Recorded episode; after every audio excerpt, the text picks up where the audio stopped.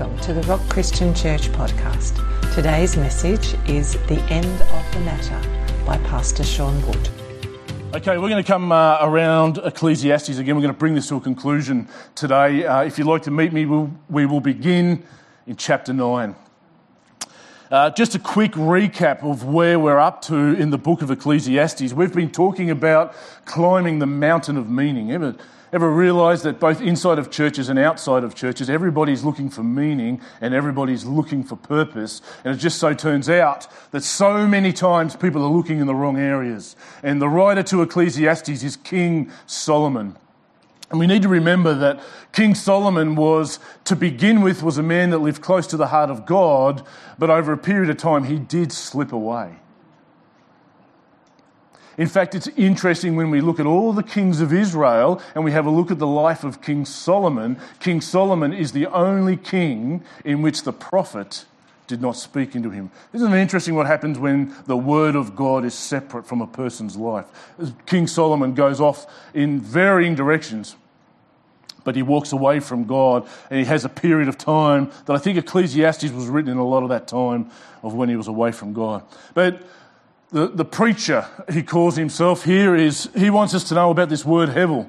And in your Bible, it will be translated as meaningless or emptiness, or perhaps it means vanities. And they are all correct, but it doesn't fully grasp what the preacher wants to tell us that, that, this, that this life can be like hevel. It's like a vapor or it's like a smoke. It gives the appearance of being solid, but when you try to grab hold of it, in fact, there's nothing there. And so the preacher wants us to know that as we go through life, we, we so often try to build and establish our lives on the things of this world. We try to find all of our purpose and meaning in the things of this world. And the preacher says, you know what? There's nothing solid there for you to base your life on. And today I want to bring everything in Ecclesiastes to a so what. You know, I've said that uh, so many people reckon that this book shouldn't even be in the Bible. I've heard other reputable preachers say we'll preach on chapter 1 and chapter 12, the rest is nonsense, we shouldn't even look at it. But what we do discover in the book of Ecclesiastes is, whilst everybody is happy to ignore the elephants that are in the room, the preacher says, let's give them a tickle and get them up and moving and see what is going on here. Elephants like time. Have you ever noticed that it doesn't matter what you do, doesn't matter what cream you put on your face, time has an effect on all of us? It has a greater effect on some than it does on the others.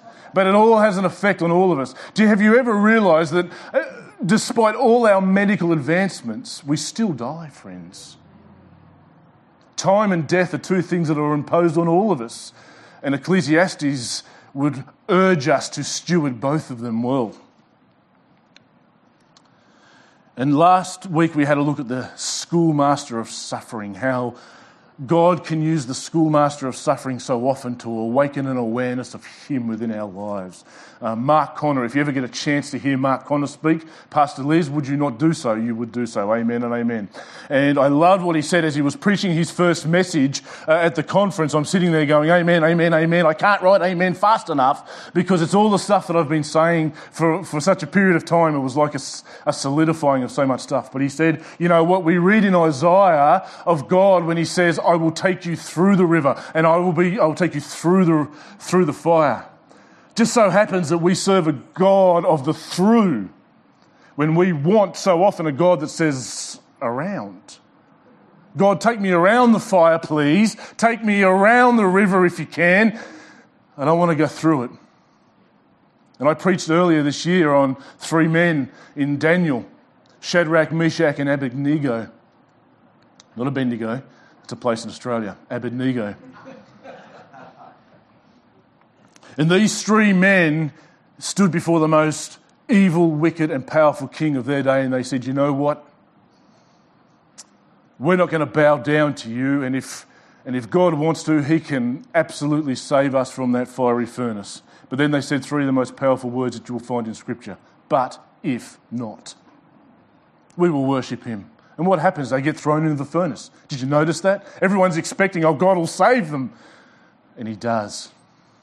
Because Nebuchadnezzar looks into the fire, and there are four, not three.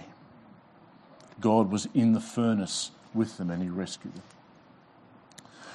So, as we come to the end of Ecclesiastes, you know, I was, I was listening to an interview. Uh, Andrew Denton was interviewing Mick Fanning. I actually quite like Mick Fanning. He's a surfer, and everybody in this room will immediately think, oh, yeah, he's the guy that punched the shark. Not the guy that won all those surfing titles and was pretty well respected around the world. He's the guy that punched the shark. Even he says, I will always be remembered as the guy that punched the shark. But he has done some extraordinary things in his life. He has achieved some extraordinary achievements. But he was, as he was working through, Andrew Denton, he said, he said, describe me what's going on as you're surfing. They got, they got photos of him in the pipelines, you know, the waves about to wipe this guy out, and he's surfing through them. And he says to Andrew Denton, he says, you know what? He says, everything happens in slow motion. He says, you sit out in the ocean there and you're waiting for your chance, you're waiting for your wave. He says, and then you finally get a wave and you sit on the top of that wave. He said, it's like time stands still. He said, and you have two choices, and you avidly, vividly make these two, one of these two choices. And that is, he says, you either back off the wave and head back out and wait for another one. He says, or you tip over the edge of that wave and you ride that wave. And he said, but you have to understand one thing the minute you tip over the front of that wave, you have to engage in total commitment. He said, if you don't engage in total commitment, he said, that wave will spit you up and chew you out and land you on the surf in a way that you never want to be. You know? When I was thinking about that, so many of us get to the top of that wave, don't we? And we back off. God takes us to the point of that wave. And there's too many what ifs in our minds.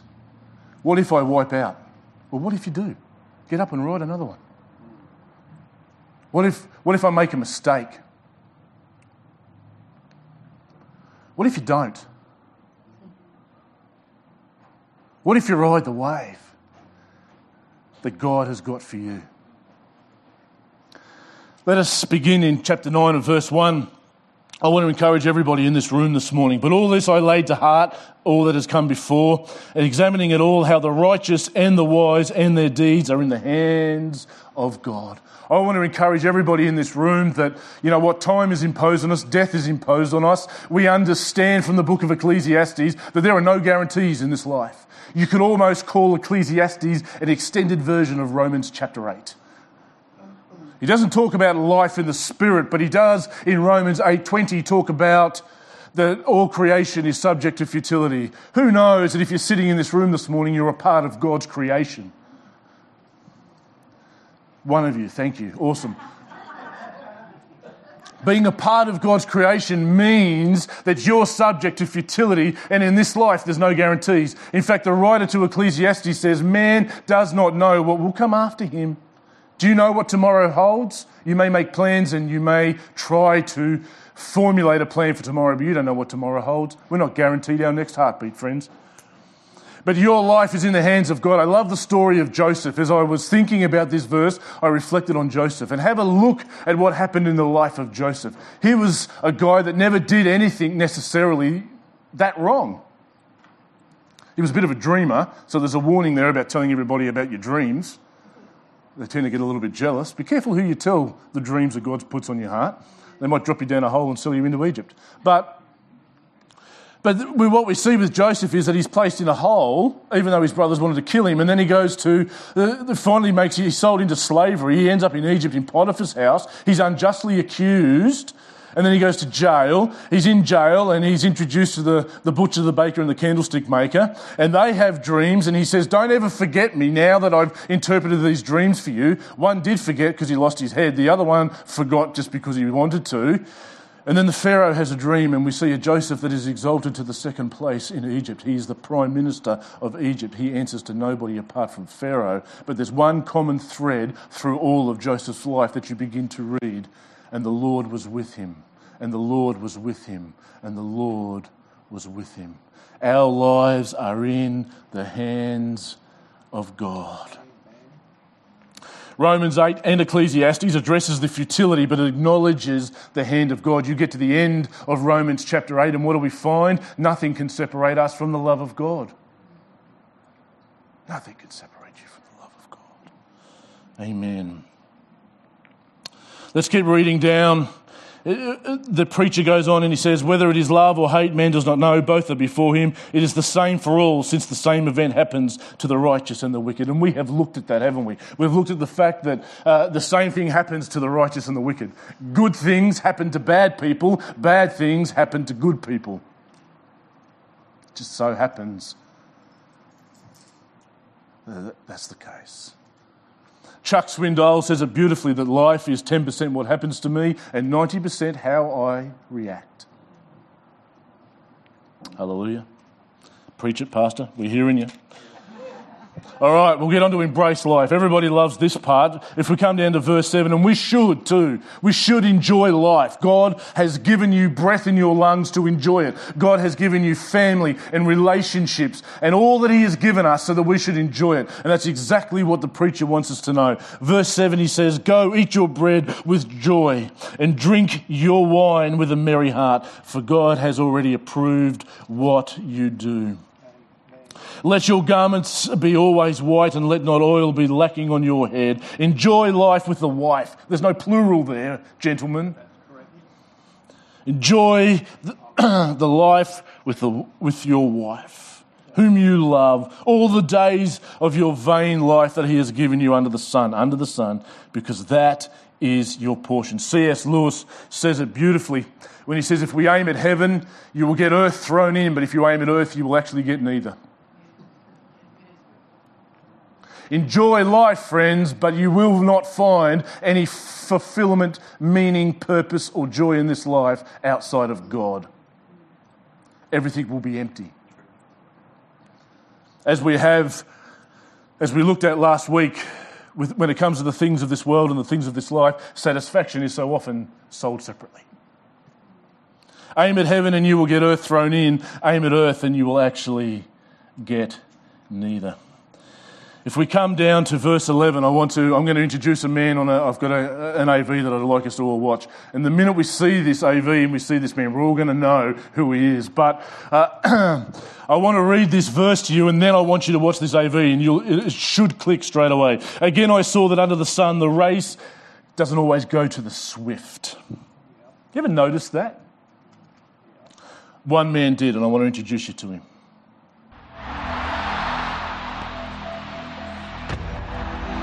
Last man standing is what I was dubbed by the world's media after that race. Exactly how did that happen?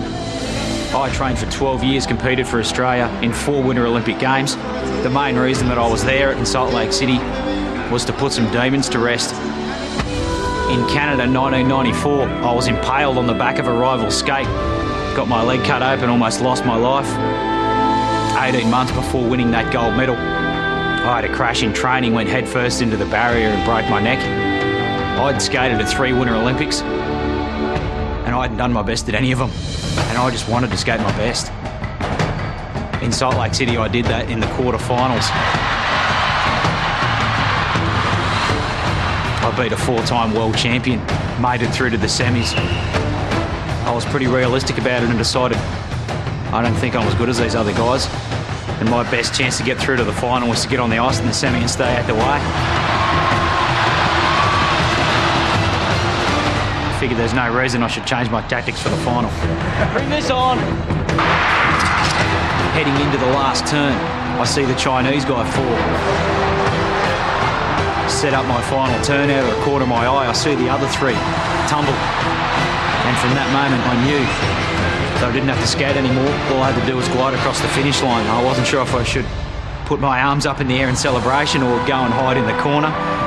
Had no idea what the appropriate response was at that moment. I suppose in some people's mind, the question will always remain did I win Olympic gold by accident? Half a dozen blokes had just fallen over and they wanted me to go up there and take a gold medal for it.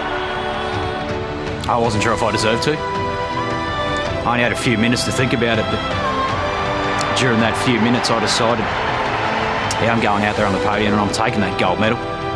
But I'm not taking it for the 90 seconds of that race. I'm going to take it for the 12 years in the lead up to that 90 seconds.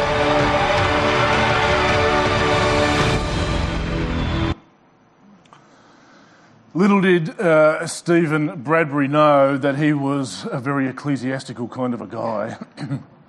Stephen Bradbury actually says in another interview, I went in the eighth favourite. Did anybody realise there was only five there? he had, from, on, on paper, he, even he will admit on paper, I was a rank outsider to even make the final, let alone get into the gold medal final and win. Why? Because those guys were a heck of a lot faster than he was. They trained harder. They were just simply faster. But have you ever noticed that sometimes in life's uncertainties, uh, as we're going through life, despite all of our preparation, we end up like those four skaters and we slip at the last turn? Many people have checked. They weren't pushed, they slipped.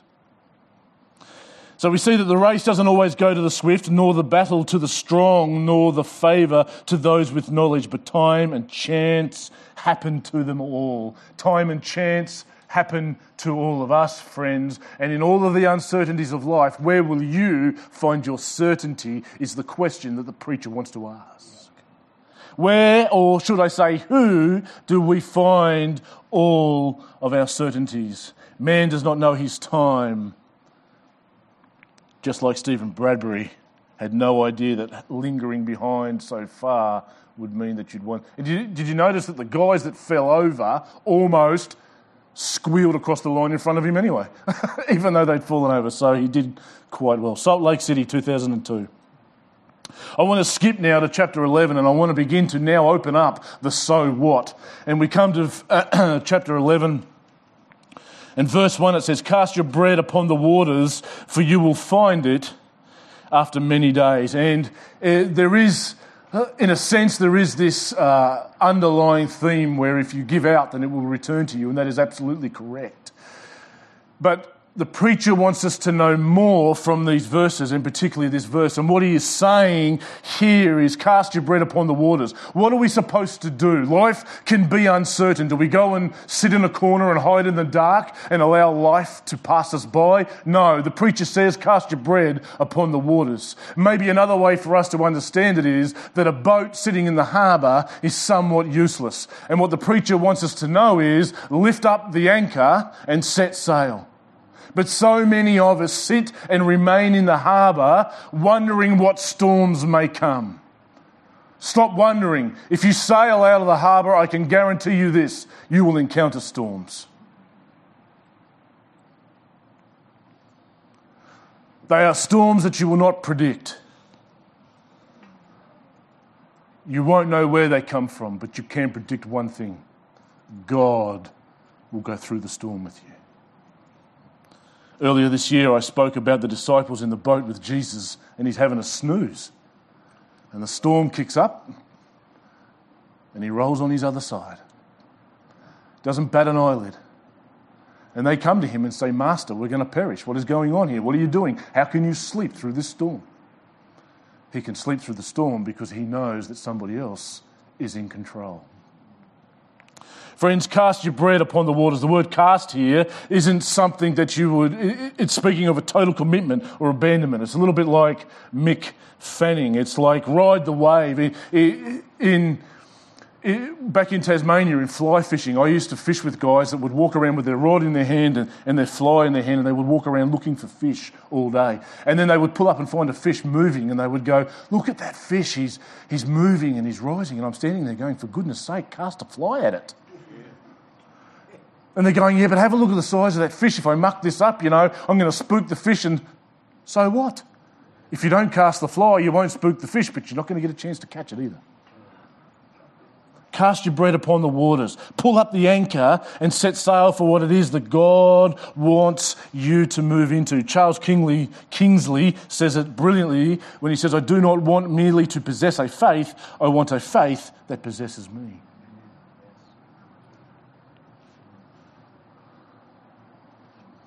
tipping off the front of that wave that Mick Fanning spoke about. Casting your bread upon the waters looks like a faith that possesses us.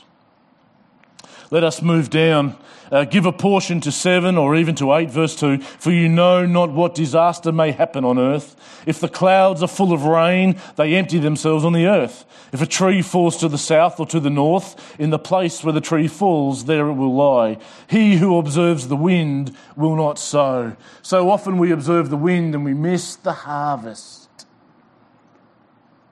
So often we're too busy looking at the storms, we're, we're too busy looking at the weather, we're, we're too busy wondering whether we should or whether we shouldn't, and we miss the harvest because we never sow any seed. Ecclesiastes is telling us to sow the seed. In Tasmania, if you watch the weather, you would never go trout fishing. Maybe six days a year you would go trout fishing. Maybe six days a year you would do anything in Tasmania because it's just better inside in front of the fire sometimes. But so often we, we look for the storms and we miss everything that God has for us because we observe the wind.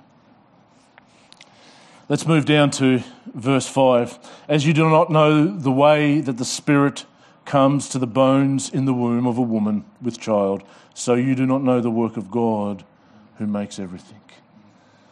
Does anybody here know how the Spirit comes to the bones in the womb? Has anybody got a formula for that? Does anybody work that out? Nobody in this room has worked that out. Do you know there's a million other things that we can't and haven't worked out? Do you know that at the end of Job, God asks Job 67 questions, of which today, with all our scientific advancements, we can answer 19? Just so happens that there's an element of mystery to the God that we serve. There's an element of mystery. I don't know. Uh, I remember watching a documentary on uh, uh, the, the journey of a baby through the womb and apparently, according to all medical people, they say there's only 12 days a year that a woman can even fall pregnant, and all the things that have to line up for all of this to happen. I just sit there and go, you know what? I'm happy it's a mystery because I can't work it out.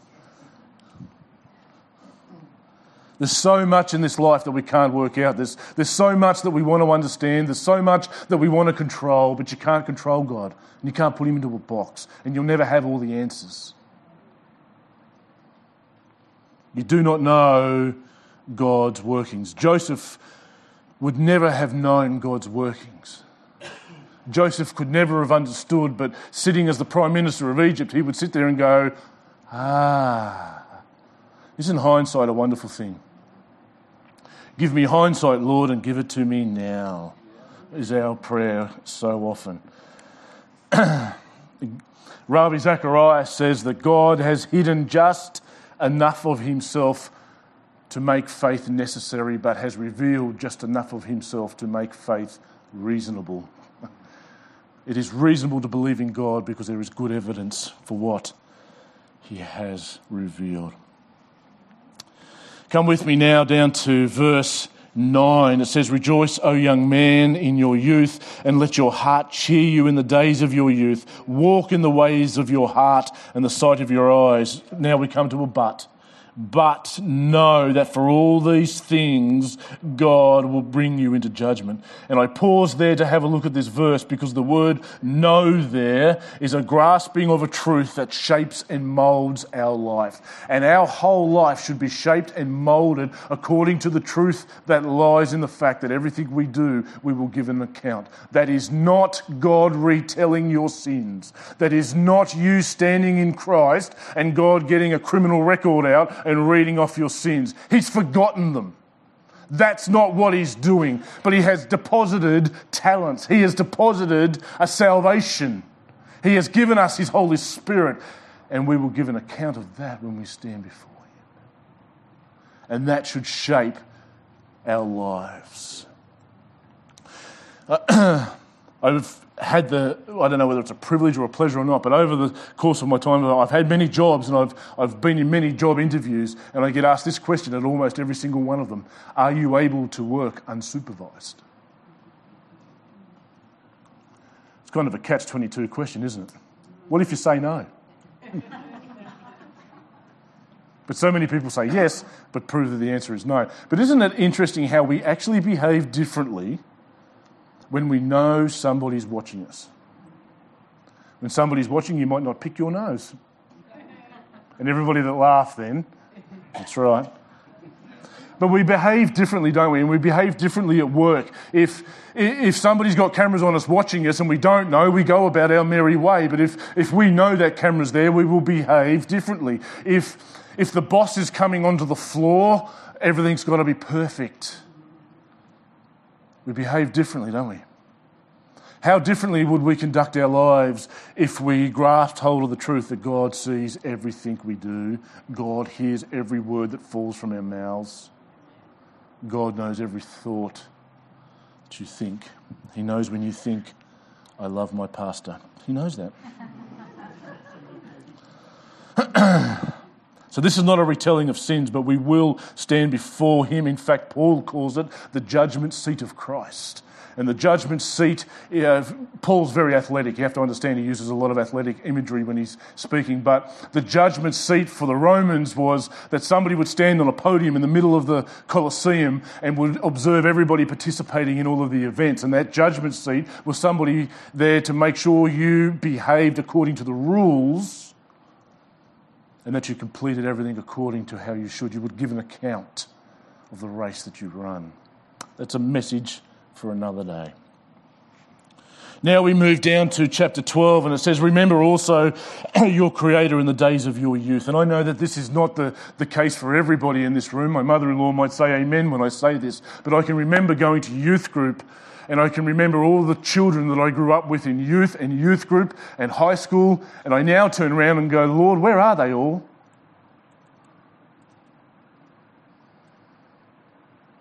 Where are they? They're not in church, friends. They don't have a relationship with God. We could draw strong words from making our youth remember their Creator while they are young. Before the evil days set in, we're now going to enter a, a passage of Scripture here that I would like to call Prevention is Better Than Cure. It is before the evil days come, before it is too late, remember your Creator. Before you have to give an account of your life, remember your Creator. Before you come to the end of your life, remember your Creator. Before the evil days draw near and you have no pleasure in them. Before you find out that all of this life and all of this world eh, has no satisfaction and meaning, before you get to that point, grab hold of God. Prevention is always better than cure. We say that God forgives us our sins, and He does, but it doesn't always mean that He removes the consequences. Have a look at the life of David. David commits adultery with Bathsheba and deliberately sends her husband into a position where he will be killed, and the sword never departs from David's house from that point onwards. Oh, he was forgiven, yes. Absolutely, God forgave him of his sins, but there were consequences for his actions. Prevention is always better than cure. And now we come to the end of the matter, and I'll read the last portion of Ecclesiastes from verse 9. It says, Besides being wise, the preacher also taught the people knowledge, weighing and studying and arranging many proverbs with great care. The preacher sought to find words of delight, and uprightly he wrote words of truth. The words of the wise are like goads, and nails firmly fixed are the collected sayings. They are given by one shepherd. My son, beware of anything beyond these. Of making many books, there is no end. Take up a life of reading, and that life will never end. You will read, plenty to read. And much study is a weariness of the flesh. Mm some weariness we need, Sister Kate. Verse 13, the end of the matter. the end of the matter. All has been heard. So, what's the end of the matter? Fear God and keep his commandments, for this is the whole duty of man. For God will bring every deed into judgment with every secret thing, whether good or evil. What is the end of the matter? Mr. Anonymous. we've heard from him a few times, says the way you view God will eventually show up in the way you live your life. The way you view God will eventually show up in the way that you view your life. All has been heard. What have we heard from Ecclesiastes? We have heard that life can be uncertain and that we live in a creation of futility at times. We have heard that satisfaction is so often sold separately. We have heard that all our guarantees lay in God alone, and that time and death happen to us all. So, what is the therefore of the book of Ecclesiastes? What is the so what? First one is fear God. Adopt a posture of reverence and respect and awe for God. Live your life fearing God. Fearing God looks like you're conscious of His presence all the time. Do you know, Mark Conner pointed this out beautifully, did he not, Pastor Liz, that you have all the presence of God you're ever going to get right now? God is in this room. What's the problem? We need to be more aware of his presence. Fearing God, I've given the analogy a couple of times of the rare Chinese vase, but fearing God can also be like holding newborn babies, and we've had a few of those lately. We've got a few more to come. There's three coming from the morasses, and we're up to triplets, I think, now, are we? Yeah. And of course, uh, Baby Hope. And uh, for those who know the Rubios, they welcomed a beautiful little girl into the world, Poppy, recently. And when I looked at Poppy, I, I remembered when I held Sophie in my arms and thought, wow, she looks like an alien. Did we really do this? Was this us? You know, when they first come out, you look and go, that doesn't look like me at all. Can I get an amen in the house? But after time, they get a little bit cuter every day, don't they?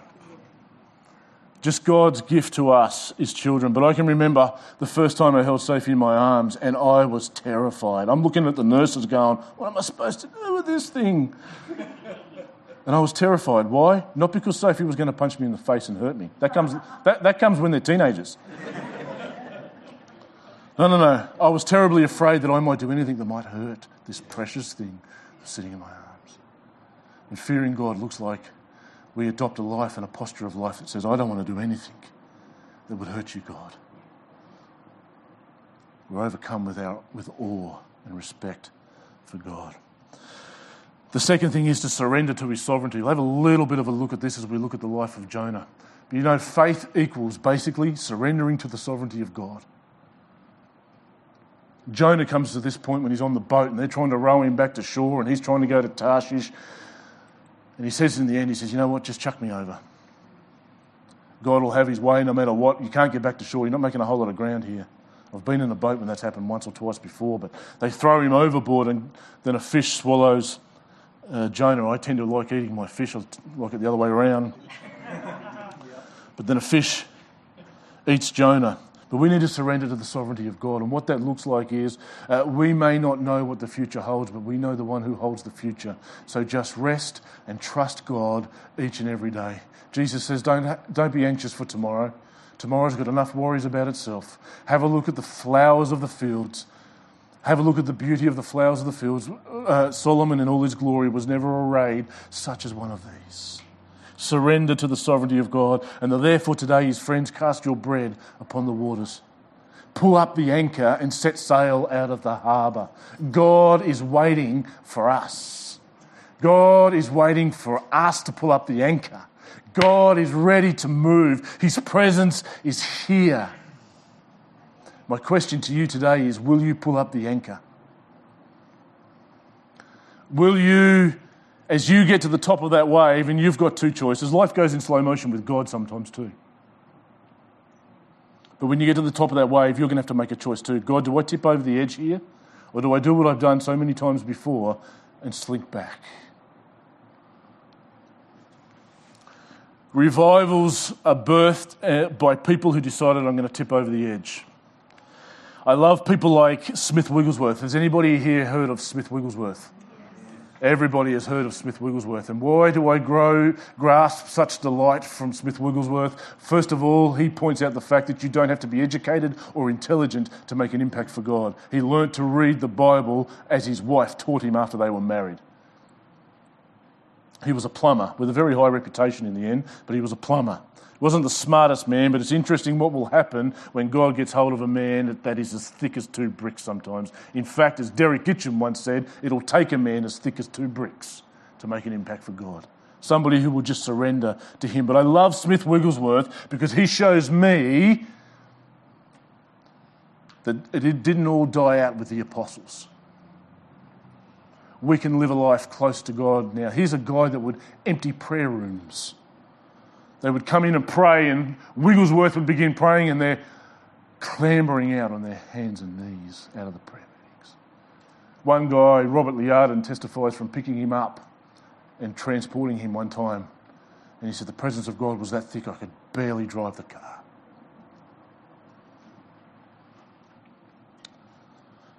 Cast your bread upon the waters, ride that wave, lift up the anchor, because God has so much more for each and every one of us. Let us pray. If you need prayer this morning, if you need to do business with God, we want to open up the altar as the worship team come back. I'm wondering if we can stand in God's presence this morning.